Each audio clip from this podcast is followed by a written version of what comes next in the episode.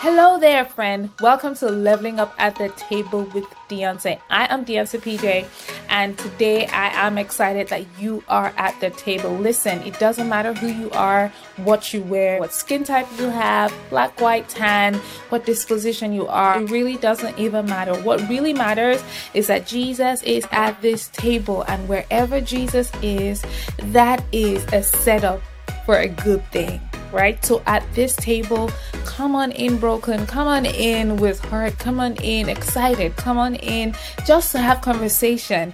Grab your cup of coffee, like I usually always say, grab your cup of coffee. We are going to be keeping it real, knowing that Jesus is present and knows every detail. So get ready for a wonderful time. Hello there, and welcome back to Leveling Up at the Table with Deonce.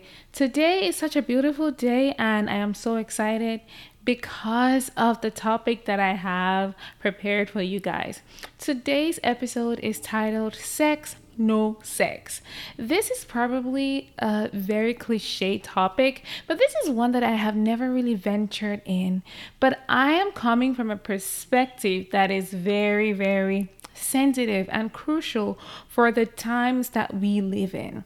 One thing that strikes me the most is that we live in a cancel culture um, age, meaning that you just uh, would come up to speak your mind or your opinion on something. And as long as it doesn't agree with the popular demand, as long as it doesn't agree with what everybody else is saying, you are exed. And that doesn't exactly make sense because I do believe that everybody is entitled to speak their opinion and especially speak the truth because it's the truth that sets us free. Now, before I even begin, what I would want to say today is we have got to give grace to the right thing. When people decide to do the right thing under whatever standards, it's not good that people would stand on the other side and make mockery of those people. It doesn't exactly make sense. We're living in a world where the right seems wrong and the wrong seems right. What in the world is happening? So I am bringing this perspective because um, I'm a single woman and I do intend to get married. But this is something, and this is uh, some ex- this is an experience that I have had over the years, um, and this is this is one that especially in the Christian world. So it's different if I have like opposition from the outside world and I'm cancelled from the outside world. But now looking even into people who say they're Christians, people who say they believe in God, there is a certain opposition and there's a certain neglect of the ways of God that is so rampant and so in in vogue that even I have gotten confused. I've gotten to the place where I have thought to myself, is am I okay? Like is and this is a trick from the devil. The enemy is constantly always twisting everything that God institutes. So I do not want you to go around in this world feeling like you are doing the wrong thing when you know without any reasonable doubt that what you are doing is correct. Now, let's, you know, just cut through the chase and go straight into what I'm trying to say. The concept of sex in my opinion, which of course is backed and is, you know, created by the standard of the Word of God. One thing that we do not understand is that the Bible in itself and God's Word and God in Himself as a person as a being, for lack of a better term, is a good God. He's the Father of light, He's the Father of all good things. The Bible says all good things come from above, from the Father of all spirits, and He is nature I mean, he is loved by nature, right? So everything that is in the word of God is life, is light, is sound, and is intended to bring about good for us, his children. It isn't because God is just trying to fill himself uh, with um, the glory and the praise that comes from our obedience to his word or he's just too big that he doesn't have any other thing to do but just dish out commandments and tell us do this do that do no it's really because everything that god has brought as the one who instituted the heavens and the earth, fully aware that we are living in a fractured world. These commands have come to help us to live a life of victory. And this is what pleases Him. So many times it looks as if obedience to God, when the Bible says, for example, in Romans 12, that says, offer your body, you know, uh, as a living sacrifice. This is your reasonable and acceptable sacrifice, and it pleases the Father. We look at that from the lens of uh, us literally subjecting ourselves to this just pleases God because somehow He just wants to control us. But that's not actually the point.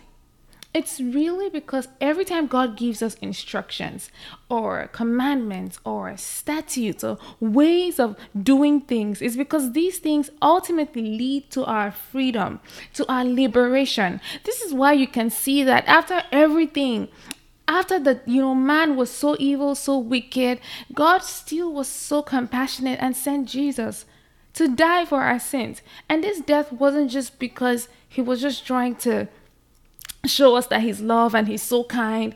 No, it's because he wanted to redeem us from the curse of sin and death. That means everything that comes with a dying world, everything that says, oh you are growing older so you have your body has to start dying. And okay you're living in a cursed world so you can actually be cursed. There's a lot to unpack in that context but that's not the point. So god in his true nature wants good for us so when he gives us commands, it's actually for our good. If you take a look at the um, the commandments all the way from the time of Moses, right? It was a way of life to keep them from killing themselves, to keep them from falling sick, to keep them from, you know, doing the wildest things.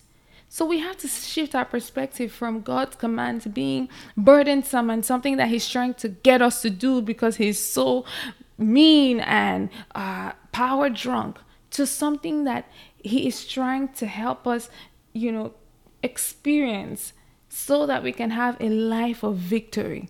Let's go to sex. This topic is already um, overly spoken about, but what beats me the most is really the fact that in today's world, people consider that the concept of sex oh is something we just talk about, but we really don't take it too seriously. We don't take it too seriously, and so even in the church, even amongst fellow believers, we negotiate in so many ways.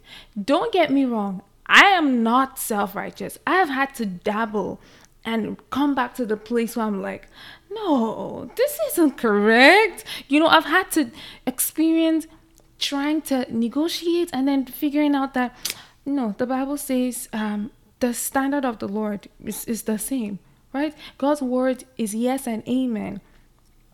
And Christianity uh, uh, has gotten to the place where people take it you know i mean i don't i don't even get it it's normal something that we do because we know what it is about we must realize that the foundation of Christianity is, recon- is a relationship with God. The Bible says Jesus came to reconcile us to the Father. So it's really about a relationship. When the Bible says offer your bodies as a living sacrifice, it's because Christ now lives in you, and because he lives in you, he owns your body. He paid in full so that you don't have to be a victim of the reward of sin and death because we live in a dying world. So when the Bible says abstain from sexual immorality and all of those commandments, we don't understand what it really means. Sex in itself, created by the author of sex, was created for marriage. And everything that is uh, taken out of its context, everything that is abused and uh, is broken, you know, there's always a consequence of breaking those laws. And this is why the Father tells us, do this, do that, because this way it will be well with you. So, this thing where Christians tell their fellow believers or make them feel like they're taking these things too seriously. Oh, you're taking, that's probably why you're still single. Because I, for one, as a single girl, who is growing older, I've had people tell me, I've had experiences where people have insinuated that my rules are too uptight and I honestly do not have rules. All I do is try my best to do what the Lord is telling me to do per time, which of course I'm really holding on to the Lord to help me because I'm not all sufficient. It's only the Holy Spirit that helps me. But every but every time we come face to face with people who would come to insinuate that Eh, these things are not too serious. You don't need to take these things too serious. I mean, like that's probably why you're still single. That's probably why you're still single. Do you know what I'm saying? Because if you if you took things a little easy, you'll find a guy. Because I mean, these are the, the, the honestly, honestly, really, the Bible says that our bodies are meant for the Lord. So in the context of sex, Sex is worship to the Father because everything that God created, like I said, is for our good. And for you, we both know that sex is not a bad thing. It was created for the benefits of fostering unity in the marriage union. And that's why it is so beautiful where it belongs. So, my concern is for those of you who are single and feel alone and feel like it's probably because you have been too stringent on your rules, which of course is just simply your obedience to the word of God. Please don't let up, don't let go. Keep on holding and trusting the Lord. Keep on pressing, wait on the Lord. Get to know the Lord deeper. Get to understand what He's saying and what He's leading you, and understand the season of your life so that nobody comes and deceives you and tricks you. Because many times you let down those rules, you let down the God. Maybe you get married, but then, like, you know deep within you that this isn't it. This wasn't it. And you live the rest of your life trying to you know fix things and cover because nobody else knows what you're going through and now just to bring a balance this isn't to say that those people who are already actively engaged sexual um sexuality with people that they're in relationships with. This isn't me condemning you, but this is me calling out to the fact that what is the truth is the truth. And I understand what it means what it means to be in love with a man and then you guys see each other every day and emotions are everywhere. I understand that is such a struggle, but either way something will have to give. If you're going to be on the Lord's side, you'd have to make a decision to do it his way. Because what I want you to know is that God is a rewarder. It may look like everybody else has gone ahead of you, but trust me, God, God, God doesn't lie. God is faithful and God is consistent. You want to hold on and you want to trust in the Lord because ultimately the blessings of the Lord makes rich and doesn't add any sorrow. God is coming for you and God will constantly show up for his own, for his own because he is God. That's what He does. He's a good God, big God, and He honors diligence and obedience.